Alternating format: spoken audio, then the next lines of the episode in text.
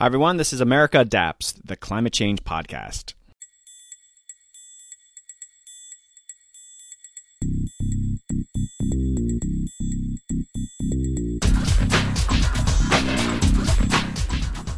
Hey, adapters, welcome back to the podcast. I have a fantastic episode for you. My guest is climate activist, investor, and former Democratic presidential candidate Tom Steyer. Tom comes on to talk about climate change, coronavirus, running for president, and the importance of voting to achieve true climate success. It's an amazing conversation, and I hope you feel as inspired by it as I did. Okay, first off, we are living through some sobering and historic times. As a semi regular podcast, it's not really designed to be a breaking news source of information. That's just the reality of the medium and the publishing schedule. But I'd be remiss not to acknowledge the last couple of weeks. Most of us were horrified by seeing what happened to George Floyd, which led to his death at the hands of a police officer and stemming from that, the massive international protest that followed. It's truly been amazing to see the response to this awful assault and seeing it galvanize so many people to speak up and make their voices heard through Black Lives Matter. As a climate podcast, it's not as obvious as it probably should be where it fits in in all this, but that's not an excuse not to acknowledge what's going on here. I want to do my part, however minor, to elevate diverse and minority voices. It's been a goal of mine to bring more minority voices onto the podcast and share their stories. I feel the podcast has made some progress on that front, but there's a lot more I could be doing. The adaptation space, much like the environmental movement, is overwhelmingly white. But that's really not an excuse. There are still plenty of leaders who are people of color that I could be talking to who are instructive voices in the climate movement. I'd like to interview more of these voices. I'd also like to encourage you to contact me. Let me know about these diverse voices that I'm missing that I could potentially talk to, be it citizen activists, academics, or other adaptation experts. Send me an email and let me know they are out there so I can follow up and learn more. Although I recorded my conversation with Tom Steyer before these protests, Tom speaks out about climate justice and what it means for racial justice, so hopefully very relevant to what's going on around us. Every little voice of support helps. I hope you find yours. And the podcast hasn't completely missed the mark on these topics. I encourage you to check out my episode where I went to New Orleans and interviewed multiple adaptation advocates who are also people of color. And also check out my interview with public health expert Dr. Natasha DeJarnett. Tasha has become a leading African American voice on public health and climate change issues. And more recently, I interviewed Dr. Linda Shi at Cornell University, who focuses on urban planning and environmental equity. Go take a look in the archive for those episodes. Okay, on that note, these are wild and scary times. I want to tell you about a podcast that might help you navigate all this craziness. It's called No Place Like Home. Hosts Mary Marianne and Anna Jane tackle the climate crisis with heart, depth, vulnerability, and grace.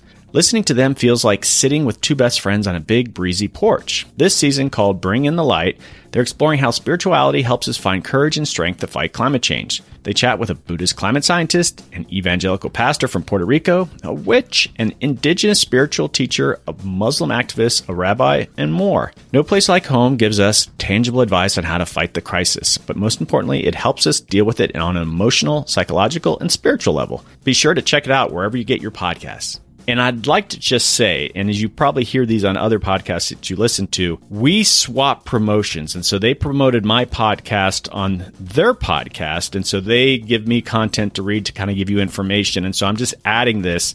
They actually have an amazing podcast, I think, very relevant for the times. They do a great job. So I think what's happening with Black Lives Matter, No Place Like Home, is a great resource in that respect. So I want to do an additional plug. We do this cross promotions but I just want to add that. So go check them out. Okay, and at the end of my conversation with Tom Steyer, stick around for a very short interview with Mike DiGirolamo, the co-host of the Mongabay podcast, which focuses on important environmental issues. All right, let's jump in with climate activist Tom Steyer.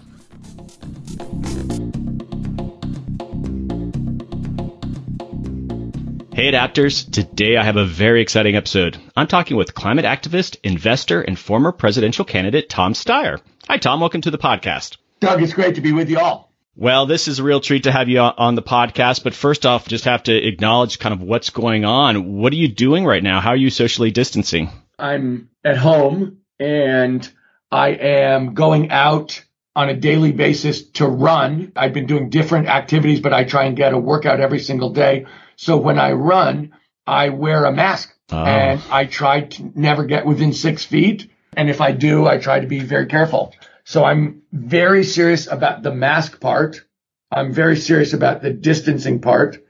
And, you know, I do all the things that I think are normal hygiene about washing hands and trying to make sure that surfaces are clean. I view this as kind of a societal discipline question that if we all do the right things, then we can uh, prevent the spread of this virus. This must be such a change from when you ran for president. You're shaking hands. You're just surrounded by people. This must be a shocking change for you. You know, Doug, it's not just shaking hands. I'm a huge hugger. Oh, okay. A gigantic hugger. And, you know, it's such an emotional experience to talk to people about what's going on in their life and the meaning of America and what we're trying to accomplish together. I, I must have hugged tens of thousands of people, wow. honest goodness. You're in the Bay Area, right? You're in San Francisco area? Yes. I'm in San Francisco proper. Well, San Francisco is, it's my understanding, was one of the first cities to shut down. But in, in general, how's California doing? I mean, I follow the news, but what's your sense of things? Well, I think on a health basis, we're doing relatively well. I think California shut down really early.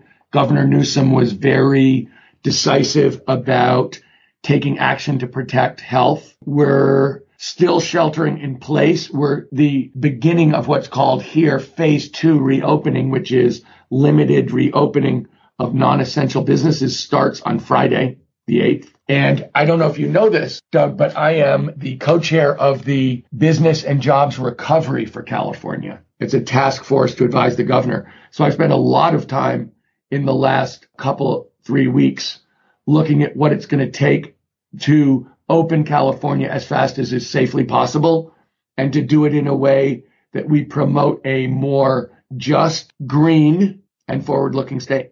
I recently had a conversation with Danny Kammen from Berkeley. I don't know if you crossed paths with him, but he wrote a letter, a green stimulus bill at the start of all this. I don't know if he's, is he informing your panel at all? You know, he's not on the task force, but I've known Dan for a long time. He's a fantastic guy. I do talk to him and I take what he says incredibly seriously. He's really a good person and incredibly knowledgeable and thoughtful. Well, yeah, and it just seems like a rare opportunity, especially with California of all states, that as you kind of recover from this economically, that you you do bring in environmental concerns. So I, I, I hope that's something you're able to do. I mean, it's absolutely part of the mission statement of our task force. And I was actually on the phone yesterday as the co-chair of this task force talking to environmental justice groups to make sure that their voices are heard. I think co- everybody knows that COVID is disproportionately impacting black and brown communities and low income communities. And those are the exact same places where there's the most environmental injustice. So this COVID pandemic is revealing what we in the climate environmental justice world have known for a long time, which is the impacts of these environmental problems are very disproportionately felt and they're specifically focused on those communities. And if you want to come back and redress the problems, you can't do it without starting with that awareness of the disproportionate racial and income impacts and I'm not sure if on the panel you're having these discussions yet, you're thinking about environmental concerns, but on the flip side of carbon mitigation, there's adapting to climate change. And again, it disproportionately impacts low income people. Is that something you're thinking of doing too, as responding to climate change that you can kind of cover two bases there? Absolutely. Look, I've been working politically in climate for over a decade. And my feeling about politics and policy is that you have to start with environmental justice and redressing the injustices that have existed in our society. And that if you have leadership from those communities from the get go, that you will in fact get the right policy and you will get the right politics. And so what we're doing in this task force explicitly is going to put under resourced communities in front. And we're going to be very aware about, as I said, a more just California, a more green California, and a, and a forward looking California for sure. I know you've probably told this story a lot, but I want you to share, I guess, just with my listeners. You are a climate activist and you, you're also, you, you got your start and you're a wealthy investor, but you decided to dedicate yourself to climate change. When did that moment happen? I mean, it was kind of rolling thunder, Doug, but I will say this it really started sitting around our dining room table and talking to our kids. Our kids are now 32, 30, 28, and 26. And this is probably somewhere around 14, 15 years ago. And talking about, okay, what are the issues in our society that in a hundred years people are going to look back at us and say, what was wrong with these people? Why were they not on it? How could they have made this gigantic moral and intellectual blunder? And we were just talking about, well, what is it? You know, we're talking about the different things that people would say about us 100 years from now. And, and it started to focus more and more on climate. And so I started to try and figure out from those conversations. I think of our society of America as being a society that's practical and realistic. And when we have problems, we face them. And there may be big political screaming and yelling, but we basically compromise and solve the problems and move on. That's our history. And so my question was, why are we, this is an obvious thing. I mean, at that point, my kids were somewhere, you know, in their early to late teens, early to mid teens. They can figure it out so clearly the people in Washington, D.C. can figure it out. So why are we not solving it? Because this is the kind of thing that traditionally Americans have confronted and dealt with. And so that was really the start of my trying to figure out why isn't it being solved? What can I do to participate on the side of the angels here? And how do I push it along? And I got more and more wrapped up in trying to figure that out and trying different things to see what would push our society to deal with this in a sensible way, in a way that protects the health and safety of Americans and our livelihoods. And, you know, to try and figure out, first to figure out how to solve it, you have to figure out why it's not getting solved. So, you know, I tried a bunch of different things. One of the outcomes of this decision to devote yourself to climate change is you're the, the founder of Next Gen America. Are you still involved with that group? Oh, gosh, yes. Next Gen America started as something called Next Gen Climate, which was to organize people politically to act, to organize and vote around climate and then around broader progressive values of justice. And just as an example, in 2018, Doug, Next Gen did the largest youth voter mobilization in American history. You know, we are the biggest organizer of voters of people under 35 in the country. And, and, that's been true and it continues to be true. We work with our partners in labor and together have knocked on over 25 million doors in the last two cycles, 2016 and 2018. And that continues. But I, the biggest thing is this youth where we chose to be in 38 swing congressional districts in 2018, more than doubled the turnout of young people and 33 of those 38 flipped to Democrats. So we're very, Next Gen America is a continuing attempt to make sure that the biggest generation in American history and the most diverse generation in American history participates in politics the way other American citizens do so their voices can be heard. And, you know, that's something that I, if you believe in democracy, which I do, and you believe in broad representational democracy, Next Gen America has been all about trying to include the voices of people who, who are not participating at the same level, either because they don't think it matters or because they're being excluded. And we've worked on that for years. Yeah, I don't think a lot of people realize if you want to support environmental concerns, it's get people to vote. It's ultimately just helping with elections. They don't realize it's that connected. You know, it really is. It's I, as I said, I've tried a bunch of different things. I inv- I basically spent money on technological research to try and make sure that clean solutions could happen faster. I spent money on economic research in a totally bipartisan fashion to show that a clean America grows faster, is healthier, pays people better, and has more jobs. It turned out that what really matters is voting, that what we really need to do is have broader turnout in America so that more people's voices are heard, so that it's more representative of the population as a whole. And that when that happens, we make better choices on climate and a lot of other things too. I know your presidential run was much more than this, but for us in the climate space, we looked on with fascination. And in some ways, it was this huge climate experiment. You're out there meeting people, you're creating political ads, a lot of them around climate change. Were there any concrete lessons that you learned in this process that could benefit climate messaging? Did you come away saying, you know what? I didn't understand that before, but now I do? Well, you know, Doug, it's funny.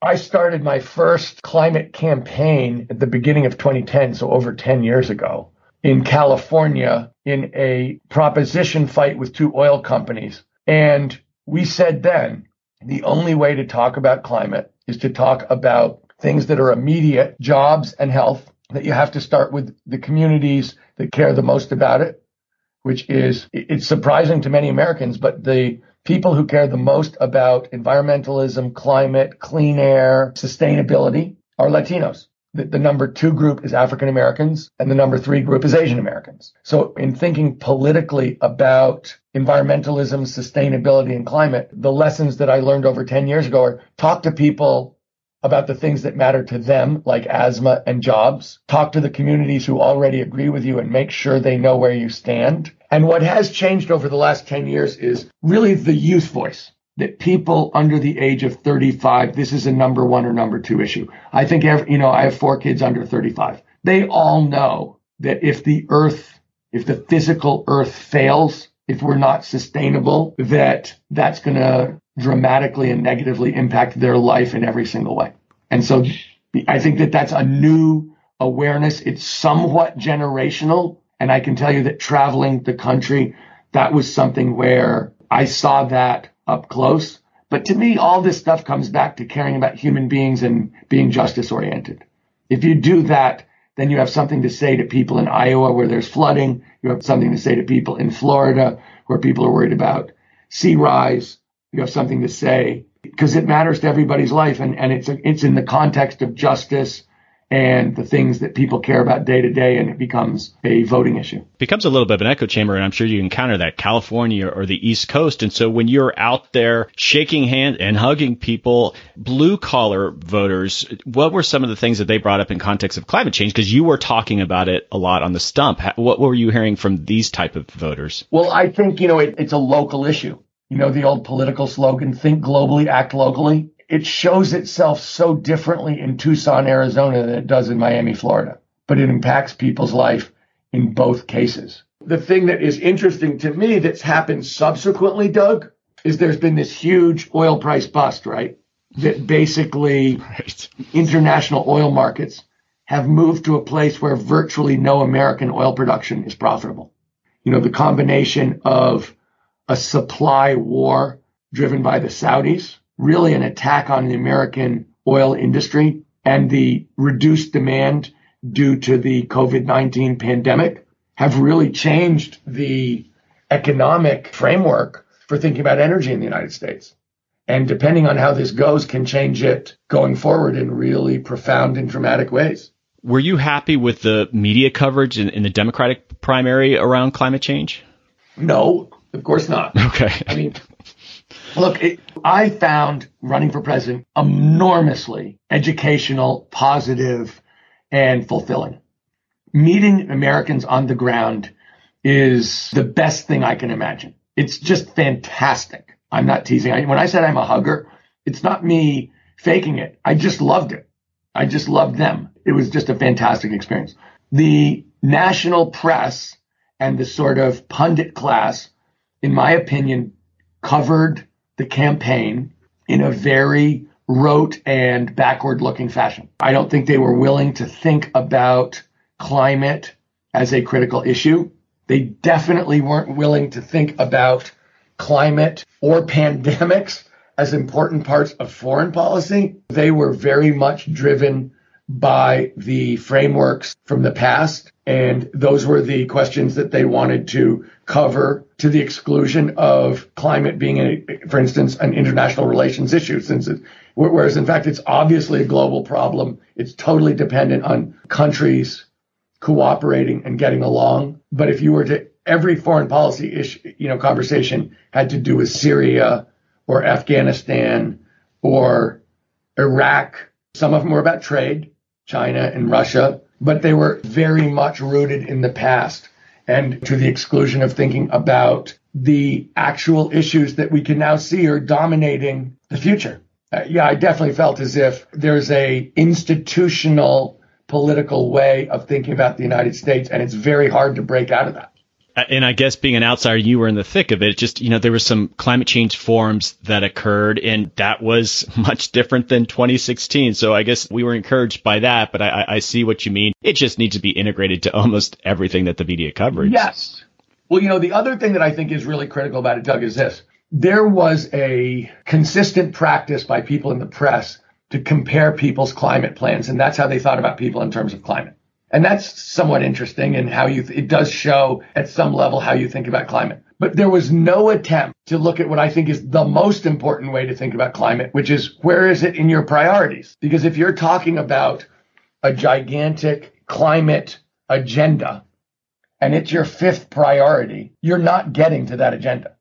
Defi- by definition, you are saying, here's my climate plan, but it's going to be, you know, a thick stack of papers that I'm going to put on the shelf and bring out the next time I have to run for office because you're not getting to five huge agendas. And there was no attempt by the press to understand how climate fit into somebody's prioritization and worldview.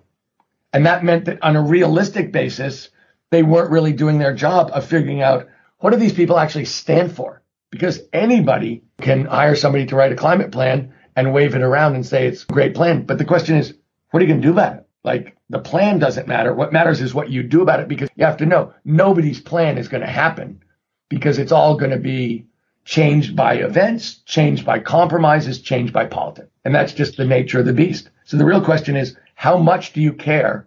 And conceptually, how are you thinking about this? Yeah, we would see these articles, maybe something like Vox would compare the climate plans of all the candidates. And a lot of us out there were just kind of rolling our eyes that you want to hear some detail, but it all is in opposition to the current administration's climate policies. And so they were all relatively good compared to that. So it was just, we're living kind of in a different world to be able to have that nuance assessment of things. And, and I guess on that note, what do you think? Joe Biden is now the nominee. What's your sense of his climate change as a priority for him? Well, look, I think people don't realize how high a priority it is actually for Vice President Biden. I think he said in places. It's his number one priority. I think he has surprised me versus what I've read when I've talked to him about how much he knows and how serious he is. And I think that it's going to be important for people in the climate community, however you want to define that, to make sure that we support him and push him. And I think it's going to be incumbent on him and his campaign to reach out to people in the climate community broadly, both to hear what they have to say to make sure that his policies reflect the best thinking and also to connect emotionally because obviously he's a very personality driven person, emotionally driven person by other human beings. So, you know, I'm expecting his policies to be very good. And I think they're going to change and develop and become better as he listens to people. But I think in addition, it's going to be really important for people in the climate community to push for what we need, what we know we need. And at the same time, to make sure that we're pushing as hard as possible for him because we were saying compared to Mr. Trump, anybody's climate policies are good. Well, it's true, but having them be better than Mr. Trump's can't be the standard. So at the same time, we need to push for them to be as progressive as possible and push for people to get out and vote because as you said, that's the most important thing we can do to try and end up with a safe and healthy world let's say Joe Biden wins the election.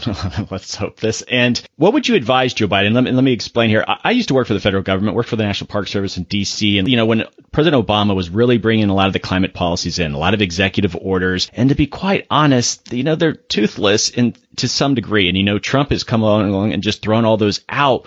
What would you do? Let's say you were president what concrete actions could we really take on the climate change issues to really start making some big changes? Because I mean, you have to go through Congress for a lot of it, but you don't necessarily have to go all the time. What would you do?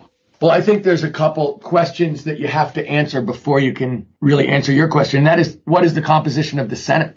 Yeah. What is the composition of the House? And so I said when I was running for president that I would declare a state of emergency on climate on day one. And I would do that for a couple of reasons. One is to access the emergency powers of the presidency to get going on things like rules about which you can do in terms of miles per gallon, building codes, EVs, renewable portfolio standards, but also to signal to the country, we're in a state of emergency here. We have to get this right and we have to get this right on an urgent basis. But the other thing that does is signals to the rest of the world that we're taking it seriously and we're getting our house in order because if the United States doesn't act on, on an emergency basis and doesn't get our house in order, then how are we going to go to India and China and Brazil and Turkey and Poland and ask them to get their house in order? I mean, how do you lead an international coalition to do something significant if you aren't willing to do it yourself in your own country? So when we think about this, we've got to think about, yes, they're the rules that the pre- executive orders the president can take.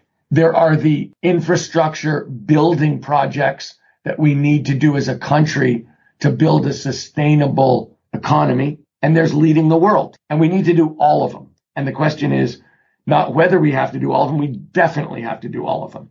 It's just a question of how do you start and how do they fit together? And honestly, this pandemic and the fact that we're in such a tough spot economically with all this unemployment and the dramatic drop in spending is an actual opportunity for the federal government to step up and do a huge rebuilding of America project in a sustainable and green way. Actually, I think there's a whole host of things that we need to do, Doug. And I think, but to some extent, they're going to be dependent. How you do it is going to be dependent at some level where you prioritize it and at some level what the composition is of the Congress and of the Senate of the United States in terms of what is likely to get passed. Well, I like the idea of a national emergency. You know, in some ways, you don't want to think that Trump's done these things that are, these are good things, but he's opened the door to a national emergency executive orders around immigration. But here, climate change is an actual issue that merits that sort of ranking. And so I hope Democrats take advantage of, of at least creating these narratives of how important this is. Yes. The other thing that I think is huge, Doug, as president, almost the biggest thing you can do is set the tone of what matters in the country. Teddy Roosevelt's bully pulpit, talking about the values and what we're trying to do together as a nation and what we stand for. This is a perfect example of where a president has to rally the American people, explain the underlying rationale of where we stand and what we need to do about it and how we can succeed. And I think as president, that's a huge climate issue to explain to the American people that we have this threat that we have ways of dealing with it, that it is an opportunity for us to create a better future, including better paying jobs and better health, cleaner air and cleaner water, and that we're going to methodically and systematically go out and succeed together. That message is incredibly important in terms of what happens because it's not just a question of some legislation. It's not just a question of some executive orders. It's a question of Americans understanding what we're trying to do together and how important it is. It might be the most important part of great presidents is re-explaining the world to Americans and explaining to them how we're going to use the current situation to be a better people and create a better future. I want to step back a little bit. And part of a lot of us in the climate space have been following you for years, even before you ran for president and just you're independently wealthy. You're a billionaire focusing on climate change. It's one of those things where like, wow, I wish a billionaire would focus on climate change. And you're doing that. There are a lot of really wealthy people in the United States and just seems like a handful are focusing on this. You know, Mike Bloomberg, yourself, Bill Gates. Why don't you think more of these people are really stepping it up on some of these really big important issues? And there's this assumption, maybe you're talking with these people more so than we do, but why do you think that is? There seems like there could be a lot of good done with that way. Well, I think more people are, Doug. I think that more people are focusing on climate specifically. I think you see people talking about spending gigantic sums of money in public, and I also hear people saying it in private. But let me say this. There are very few people in this country who want to expose themselves to the kind of personal attacks that you get by wading into the public square and getting into politically involved. And I said, you know, to me, you said the biggest thing we can do is vote, and I agreed with you. And we've been working at Next Gen America to try and broaden voting and making sure specifically that young people and underrepresented communities show up proportionally with other Americans. But getting involved in that means exposing yourself to a lot of personal attacks. And most people don't want to. They have various reasons. Some of it are just they personally don't want that. Sometimes they worry that they're exposing their business to attacks by politicians of the, you know, to the extent they're annoying politicians who have power to make their businesses more difficult. And that's clearly something that happens. But I think that the extreme partisanship and personal vitriol that goes along with American politics today dissuades an awful lot of people from wanting to get visibly involved on issues that have a partisan tinge. And this one does.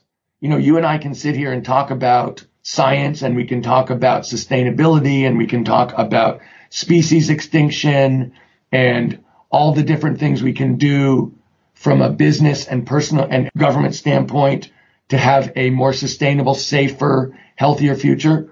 But those are highly partisan statements to make in this world, crazy as it seems. Just talking about science has become partisan. And I think a lot of rich people, and I think a lot of people in general, rich or not rich, feel like getting involved with that is something that's personally too painful or too distasteful to do. And I, I think that scares a lot of people off no matter who wins the election, I, I, have a feeling you're going to be out there influencing the climate message. And this is the long game. We're going to be dealing with climate change for, for, hundreds of years. Do you ever get involved? And this is really a lot of my focus area and a lot of the guests that I have on is like, how are we going to adapt to climate change? You know, California wildfire, we have sea level rise. Is that something that it's coming up with you more? Because so much is focused on the carbon side, which we have to deal with. But are you getting more involved on like, because the message, and the point I'm getting to is like, even the messaging, I find a lot of people really gravitate toward, well, what are we doing today about this? Are you getting involved with adaptation at all? The funny thing is, Doug, there's no way not to. You know, if you live in California and there are wildfires that are raging, then your fellow citizens are at risk in getting hurt. And so, you know, we've been involved with that for a long time. I said to me, this is all about sort of fellow feeling for Americans and sympathy for people who are vulnerable and hurting. And that's what adaptation really is, is saying, my gosh, your house burnt down. Now what are we going to do? And how are we going to avoid that happening again? That's the absolute responsibility of any society. But I know that this podcast is called America Adapts.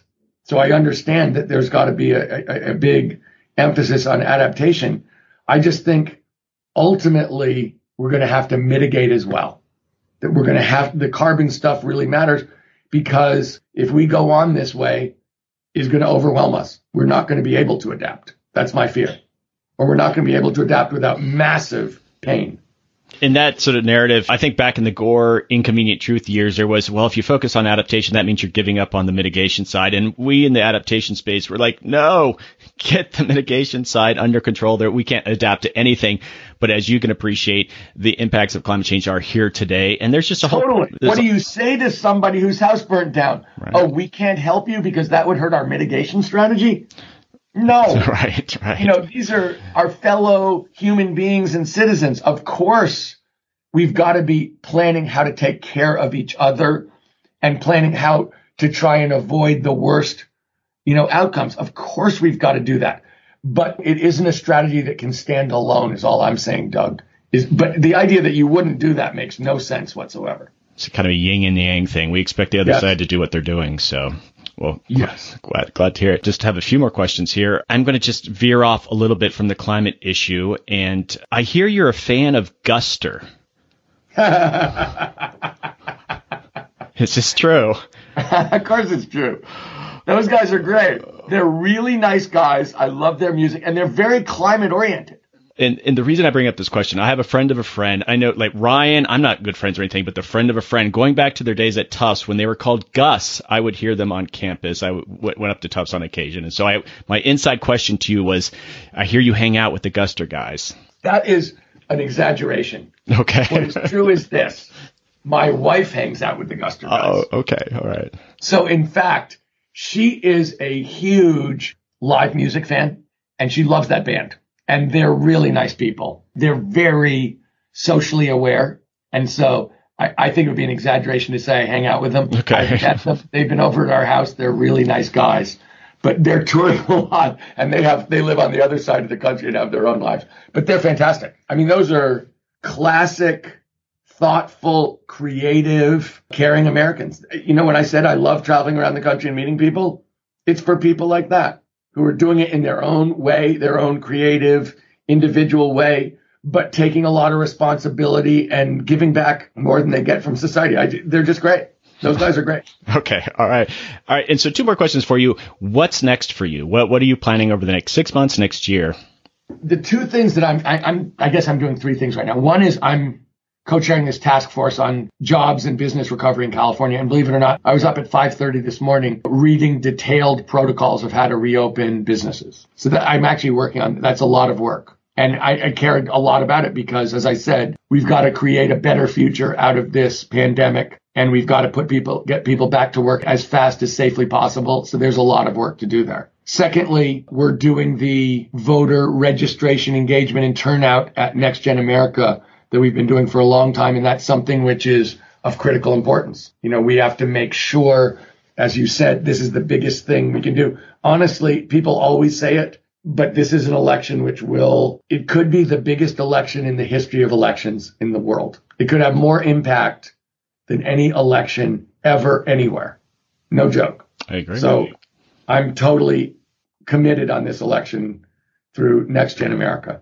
And lastly, I'm working on climate stuff. I'm doing this all the time in a variety of ways, but expect that to not just continue, but to get more intense as we go towards November 3rd, which is election day, in terms of interacting with environmental justice groups, interacting with mainline environmental groups, trying to do some of the political fundraising around the climate and environmental world, trying to be in contact with the Biden campaign and kind of send information their way about what I think and what I think people in the climate community care the most about. That's something which we're working on every single day and, you know, looking at the different things that need to be done.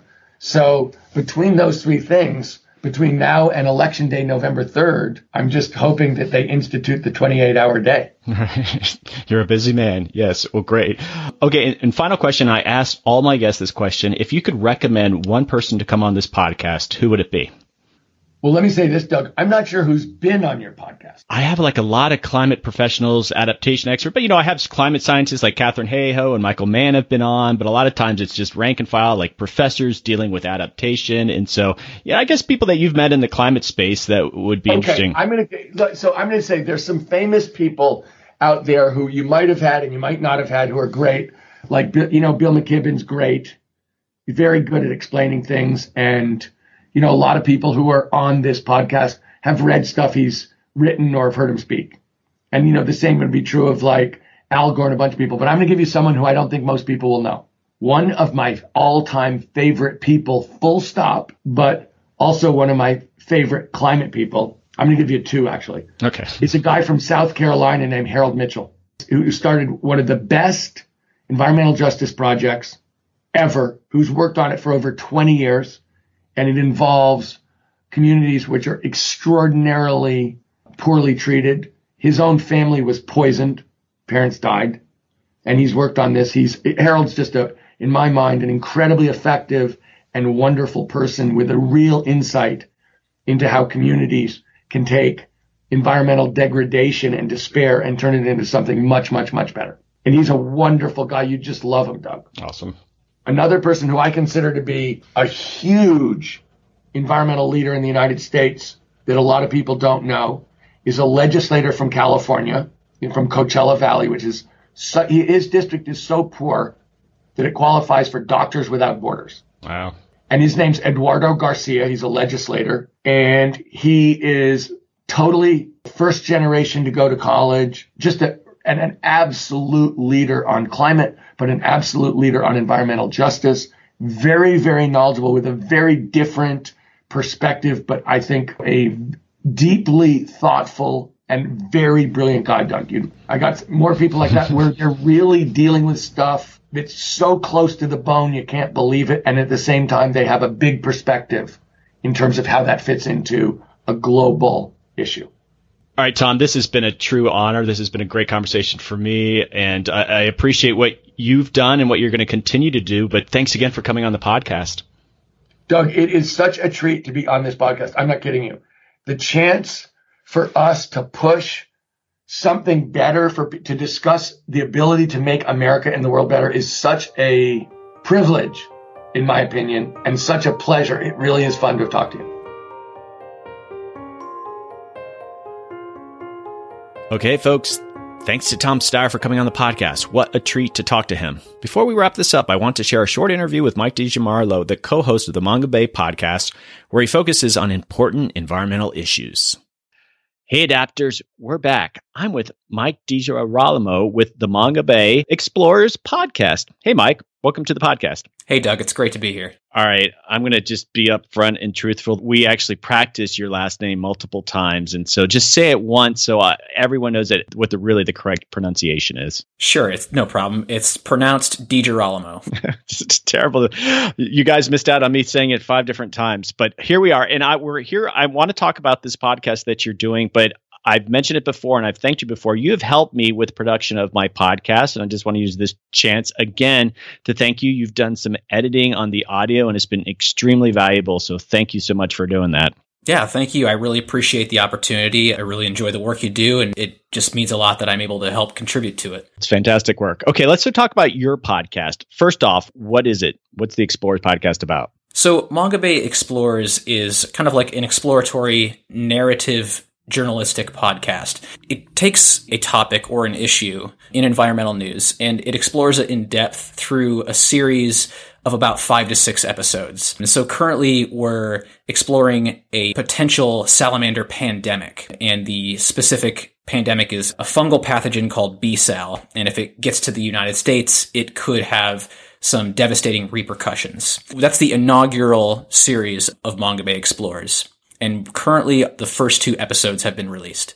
Okay, so who was your first guest on that first episode when you were talking about B-Sal? We'll call it B-Sal just as a for short. My first guest was Dr. Karen Lips. She is one of the foremost fungal disease experts for amphibians in the world, and she wrote an op-ed in the New York Times in 2014, kind of urging our country to take action on this.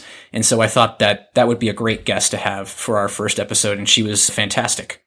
Actually, I collaborated with Karen a while ago when I worked at the Society for Conservation Biology on a letter around B-Sal. She was the sort of main author, but we used SCB as the vehicle. So familiar with her work, and she has been on this forever. So you got the right person to talk about it. And so explain in relation to climate change what we need to kind of worry about too.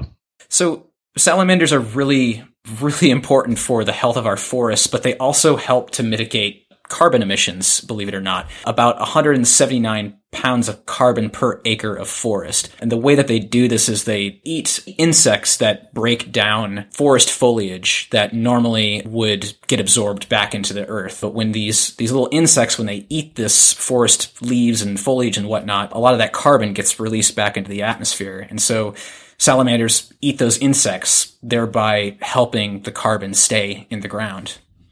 All right. I love salamanders. I love that you covered it here. But let's talk about the future of the podcast. What's up next? What are you doing now with it? We're still in the middle of that series. Um, we're going to be releasing episode three in, in, about a week from now. That one, I, I talked to someone with the United States Geological Survey about testing for B-Sal. And we're hoping that this podcast series gains a good amount of traction and we can keep exploring various topics and issues. Okay, this is exciting. I'm, I'm glad you're working on this podcast. And of course, what do you advise people if they want to subscribe to it? Just typical podcast apps, Apple, just uh, you have a website dedicated to this?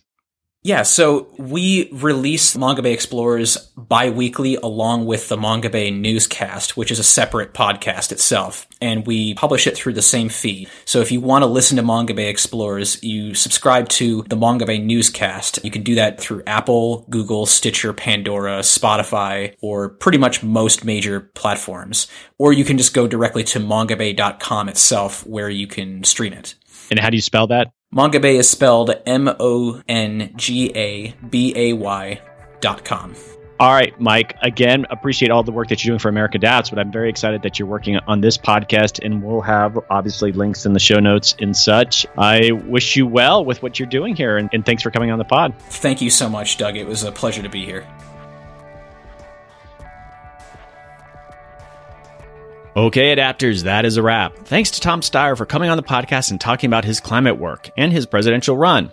What a treat to talk with him, a leading voice in the climate movement. Hopefully, we'll see a role for him in a Biden administration. And thanks for Mike for coming on and talking about the Mongabay podcast.